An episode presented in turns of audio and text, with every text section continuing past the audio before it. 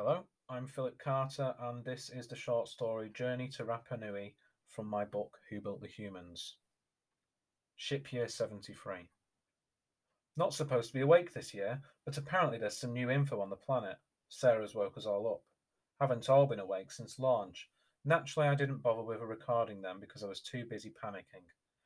Jacob jokes this meetup is like an alignment of planets, but I'm barely listening. Still warming up. I'm sure Sarah whacked the temp down during the nap. Wants us to get used to the cold in case the hull falls apart. I bet she'll have the Dreamers off next, get us used to the abyss. She's programmed to ask for our opinions at times like this, whenever there's news, and she's not allowed to do that through Dream Screen. We're hazy at best unless we're awake, so we all climb out of the glass coffins at the same time that the marketing types call cold beds, and we all sit on the edges pretending we have hangovers. Bill twists the condensation on his thick moustache like something from a 70s movie, and I crack my back and neck, sensing I am alive again. Anita is already out of bed, of course, already making food and singing to herself happily. Even when we're in deep space and the very concept of a morning is distant and meaningless, Anita is still a morning person. Eventually, we sit around the round table and look at the hologram projected from the centre. It's nothing like the cheap holograms of us you might have when we land. It's more advanced. It looks and feels real. You could slap a tiny planet if you wanted to. Could make a sport out of it. Planet slapping. Sarah looks at me as if she's in my head again, already the impression of a disappointed parent flashing across her lens. We'll be keeping her intelligence when we land, but most of the ship, including her several alternate bodies, is designed to be repurposed if it becomes a one way trip, which it definitely will be. I look forward to dismantling Sarah. Going clockwise from where I'm curled up, there's Jacob, biologist, Henson, robotics, Sarah, a big eye on a stick who for some reason needs her own chair to dangle over. Then there's Anita, geology, and me, FME. I'm the engineer, which means I'm the most important, so I literally cannot die. If these tapes stop suddenly, it's because I got bored, not because I died. Understood? Good. Oh, there's Bill as well, obviously, but since he's the captain, he gets to be mentioned last. Big man with a big thing for big cigars. See, he even gets his own special introduction. Sadly, that's it. That's his entire personality. I think he's flown ships like this before a few times, but never this far. Nobody has ever been this far. Bill spends most of his time asleep, which I imagine isn't too different from his life back on Earth. His consciousness here is routinely invaded by Sarah whenever she wants to vent her opinions on altering trajectories or something. This is paradoxically why I'm still talking about him right now. His files will be almost empty unless he decrypted his dream, dream screen, but that's his personal choice, and if his dreams are anything like mine, They'll stay locked forever. Trust me, it's for the best. Anyway, apparently the news is that the planet has active volcanoes. Sarah makes a little rhythmic movement above her chair as if she's stirring something, and the holographic planet starts spinning to show us all. Volcanoes. A good sign, I think. Not too many of them either. I'm surprised we didn't notice them earlier. Everybody else is chatting, but it makes me miss mashed potato volcanoes. You probably don't know what those are. Check the history books. I can't be bothered explaining. Ah, I long for the day when you people are thawed out and you can eat mountains upon mountains of the stuff. We don't even have gravy up here. Imagine that. Perfecting interstellar travel technology just to forget to bring gravy up with you. What's the point? Actually, I wonder if Jacob could synth me up some space gravy. That would be lovely. Mockery Synth Space Gravy. Good band name. Don't steal it. Anita has just said something very clever and possibly quite funny about cryovolcanoes, but I'm not following. God, she's perfect. And I don't mean that in a sarcastic or romantic way. She is literally the perfect human. I've never had a proper look at her before. We all rushed into the spaceship.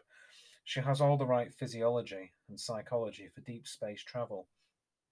She aced all the tests. In fact, she's so perfect they named a test after her.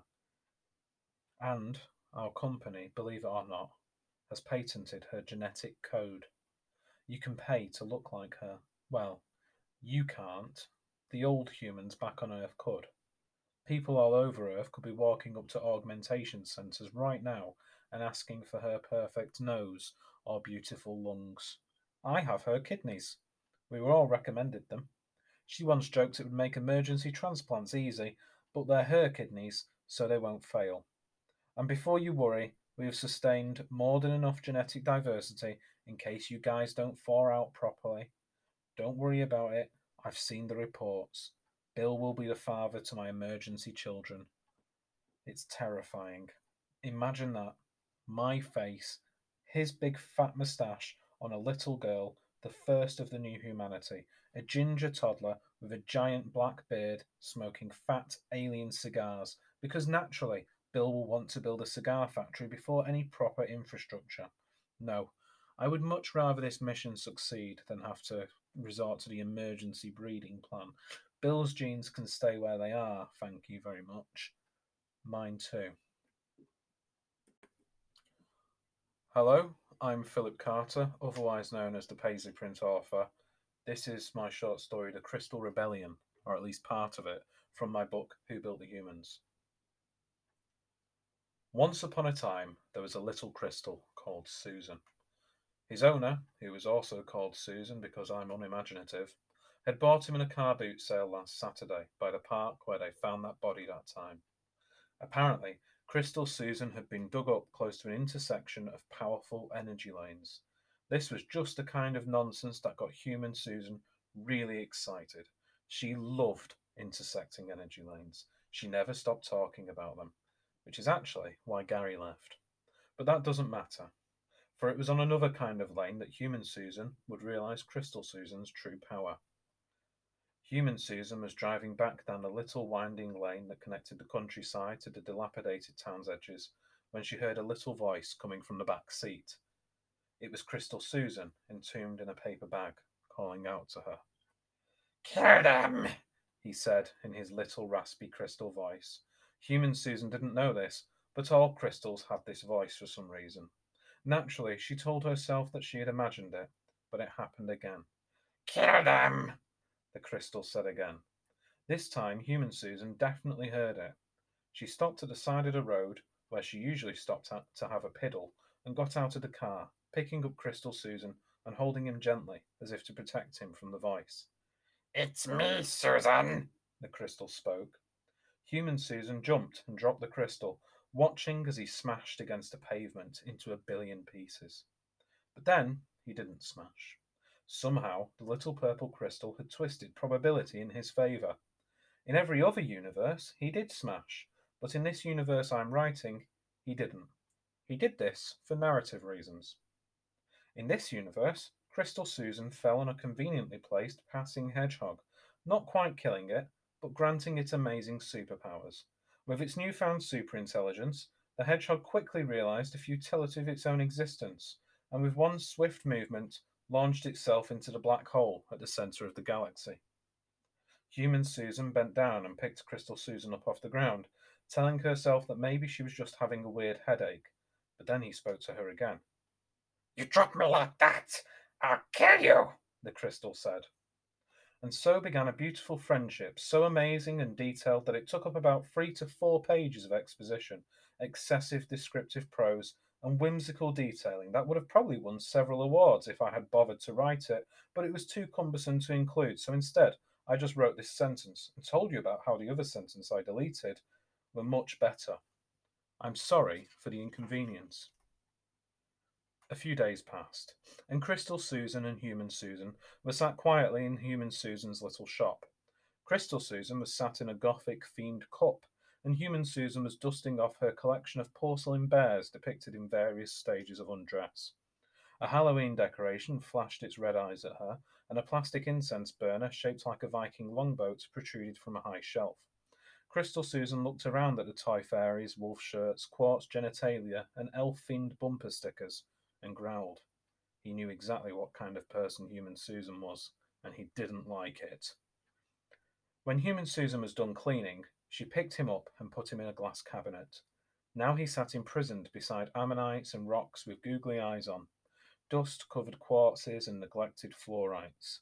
Another few days passed, each filled with lies human Susan had invented to tell customers about how magical all of these rocks were. Crystal Susan watched, offended, and sent his memories across the multiverse to his family, who also learned to hate human Susan. Then one day, he snapped. I wonder if I hit your skull with a healing crystal, if you would die or become immortal. Crystal Susan said. Human Susan walked sheepishly over to the cabinet. Shut up! You're not real, she said. It was then that Crystal Susan decided it was an appropriate time to say something expository, but not too detailed enough to ruin the dramatic tension in this short story. My kind was pushed into this cosmos by the growth of the mother crystal. Our forms here are opportunistic, judging inward whenever we can into your pathetic dimension. I know how this ends, Susan. Crystal Susan explained. Human Susan reached into his cabinet and threw him. This time he did shatter,